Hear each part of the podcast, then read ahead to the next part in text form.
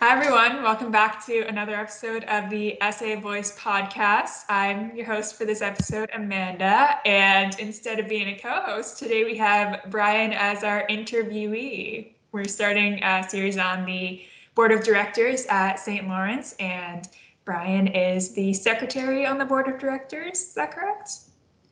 That is. Um, yeah, it's a really cool role and a really cool opportunity. I kind of fell backwards into it last year because they were looking for people and I'm loving the chance to, to learn and to represent the students in another new role. It's great. Awesome. So since you're our first board of directors member to be on, can you explain to uh, some people who might not have heard of the board of directors before or are new to the college what exactly it is you guys do? So essentially what we're doing is we're giving a voice to students' interests. So like there's the executive branch and they're the ones that really are providing the day-to-day actions behind the scenes. So they're the ones that are taking the money that are given to the student association and making things like the food pantry happen or all these kind of events like orientation. And our job as the board of directors is to basically provide some oversight and some insight into what students want and to to use our fiduciary responsibility, which is our responsibility to the students as a whole, not just our own interest, and to represent what we perceive to be best for students now and going forward into the future. So we're basically your eyes and ears on the board.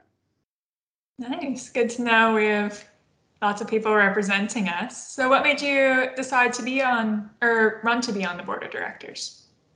Um, I'm gonna say it's kind of a almost like accidental thing. Uh, I, have always been interested in governance and and making my voice heard. It's one of the reasons I wanted wanted to go into accounting is because I feel like you know it's a backbone of our industry. And so being on the board it allows me to to see the pulse of what's happening and to try to affect change in a way that i see it to be po- a positive manner for all of us now and going forward in the future.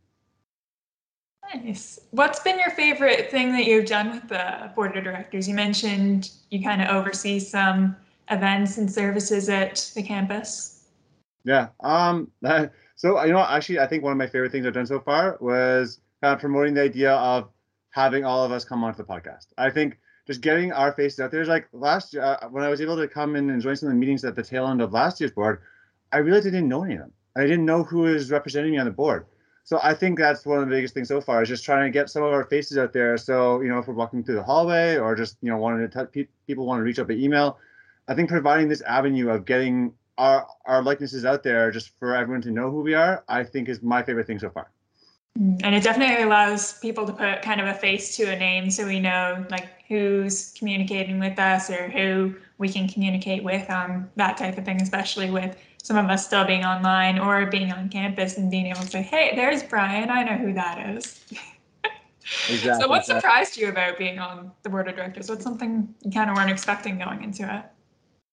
You know, honestly, I was expecting there to be some responsibility but just knowing how much because the the the student association it's a multi-million dollar corporation.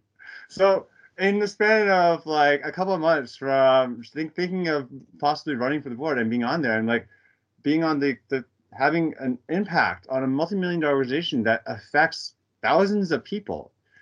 It's kind of one of those little, little bit humbling experiences like what did i get myself into? But no it's it's been great and i'm really enjoying it and yeah it's uh it's definitely a different experience and one I would highly suggest for anybody that's interested in, in leadership positions or wanting to be involved in public corporations or just wanting to to help with the governance and the betterment of people around them. I, I think it's a great opportunity for everyone out there. Nice. So you mentioned kind of um, what people can kind of expect if they want to go into it. Uh, what are you kind of looking to get out of your time on the board? Um, honestly, I, I'm listen, I'm, I'm looking to to make a positive, tangible impact on the lives of those around me. I'm hoping to to network a bit and to meet some new people, maybe in some different programs or di- different spheres that I would not be able to meet in my normal program or my, my normal day-to-day dealings. And I'm really looking just for the experience. I, I, think it's a really, really cool experience to be put in a position of such responsibility and in like, so early in my career and where I want to go, things I think it's one of those great things I can build off as I'm going forward out into the workforce to, to be able to walk into an entry level accounting job or what have you with the experience of serving on a board like this. I think that's invaluable for anyone who wants to go into any career like this or any kind of management position, no matter what it is, business or otherwise. I think it's it's crazy.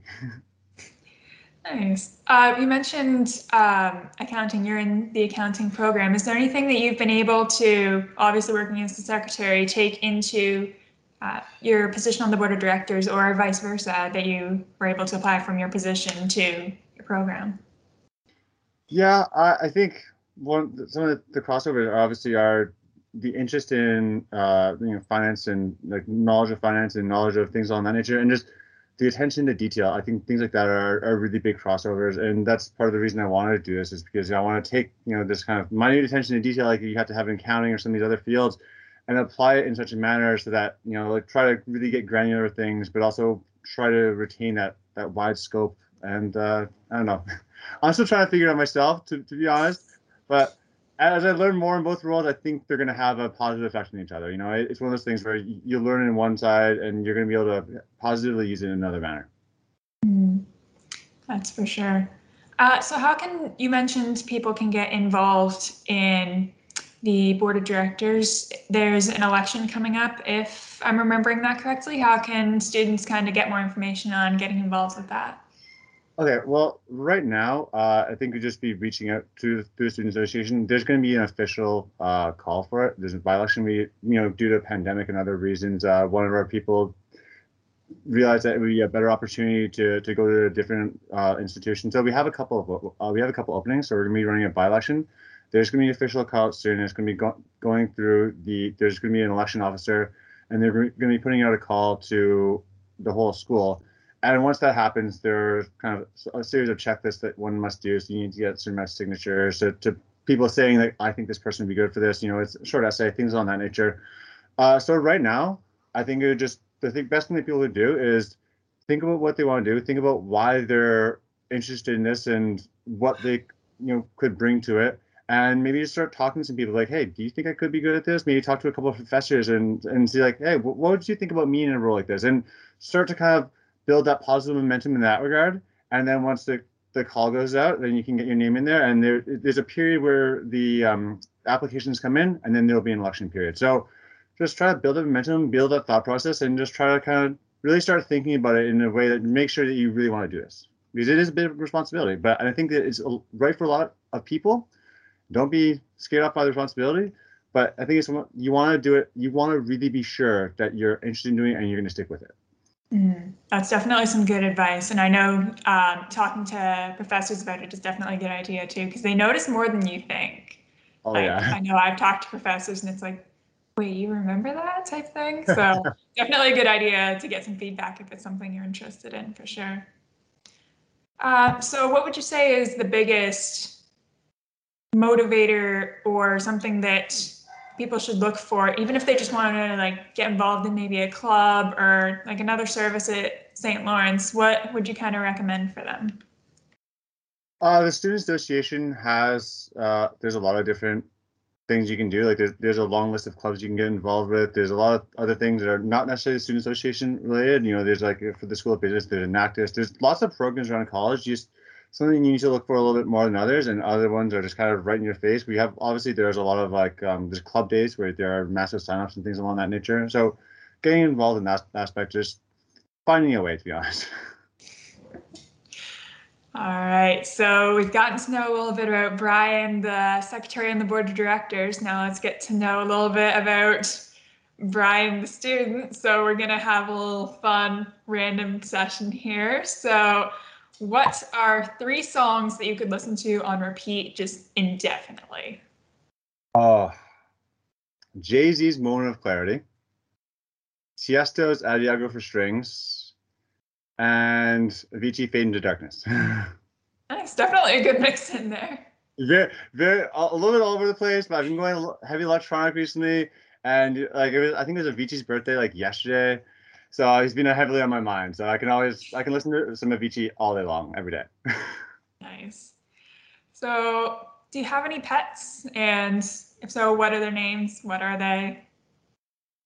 Um, yeah, I have two cats. Um, one is lovingly called Derp because, well, you know. uh, so there's MJ and Lulu, and they're they're both cats. They both have very distinct, interesting personalities, and uh, sometimes they get along and sometimes they don't. But I love them both. Nice. Can you pick a favorite? Ah, I think Gigi, just because she just she's a derp and she needs love. You know, Lulu can take care of herself, so she won't be offended. I think Gigi would be sad. Uh, what's a talent that someone might not be able to guess that you have by looking at you? Uh, so I like to go to all these festivals and things, and I can do this thing called like um like staff spinning, where it's like you have the staff and you, you can kind of twirl it and just like you can spin it around like off your arm, like just it's called fire staff spinning. If anyone wants to look into it, I'm not very good at it, but if someone wants to look it up on YouTube, that's kind of an idea of what I can do. Thanks. We'll have to get you to perform that on the podcast sometime. oh God, no. Uh, all right. So, what's one popular food item or dish that most people like that you would just love to get rid of forever? Oh, and by the way, I wrote some of these questions, folks. I put this one specifically for this mayonnaise. I hate it a passion. It can just be called from the face of the earth. I'm just, I'm not into mayonnaise whatsoever. Really? That's I'm interesting. not. I can't live with it. Okay, I'm gonna flip it on its head there. What's one unpopular dish that you just can't live without? Oh, it depends on how you look at green vegetables because a lot of people have a hatred towards them because of how their parents cooked them. But like, I'm about like like rapini or broccoli are two of my favorite things. Like they're they're just both absolutely delicious if you cook them right. And a lot of people hate rapini, especially I find. But yo, I'm about that. Give give me some butter, some garlic, some chili flakes. Oh man, I could eat it for days. Oh, that sounds really good. Yeah, I find definitely cooking technique can have an influence on whether something tastes good or To that, yeah. not so much. All right. And finally, if you could do anything without worrying about like money or anything like that, what's the one thing you would do? honestly, I think it's kind of like what I'm building my career towards. Um, I actually like. I think I assume you're talking about like my own personal gain here, right? I, I think one of the biggest things that's lacking in society, honestly, is like financial literacy knowledge. And part of the reason I wanted to go into accounting and eventually some of the paths I'm looking at is because I wanted to kind of take the knowledge I'm learning and give it to other people. So if I could, I would love to just start programs and teach people some of these basic concepts of budgeting and saving and how to do personal taxes and how to do things along that nature because I think one of the main reasons for a lot of this income inequality, well, one of the reasons, not one of the biggest necessarily, but is because people don't know how to to handle their finances. Right? And so you have people that you have two people that can make the same amount of money, and with a little bit of planning and a little bit of strategy, there can actually be a massive discrepancy in terms of their overall wealth because they're not treating it well and they're not using their wealth in a proper way. So if I could, I would just go around and help set up programs to teach people how to manage their finances of their life. I definitely think that's a good idea because I know um, for me, I didn't grow up in Kingston, but when I was in high school, my grade 12 math teacher, I think it was advanced functions, went Mm. around the room and asked us all what we were doing for post secondary or when we graduated. And one person needed the concept we were learning for engineering, and Mm. none of us knew like budgeting, balancing, handling mortgage and all that. So I think that would be a really good idea to kind of let people know because I know math class my first year is when I learned how to do a mortgage. So that's definitely something that would be good to know right off. I feel that. I feel that. And I, I think there's a lot of people out there that have that same idea. And yeah, so if I could, I'd do that. That's awesome. Well, thank you so much for joining us, Brian. This has been a lot of fun. We hope you all enjoyed it as well, and you'll join us to get to know the rest of the board of directors at St. Lawrence. And until then, we will see you all later.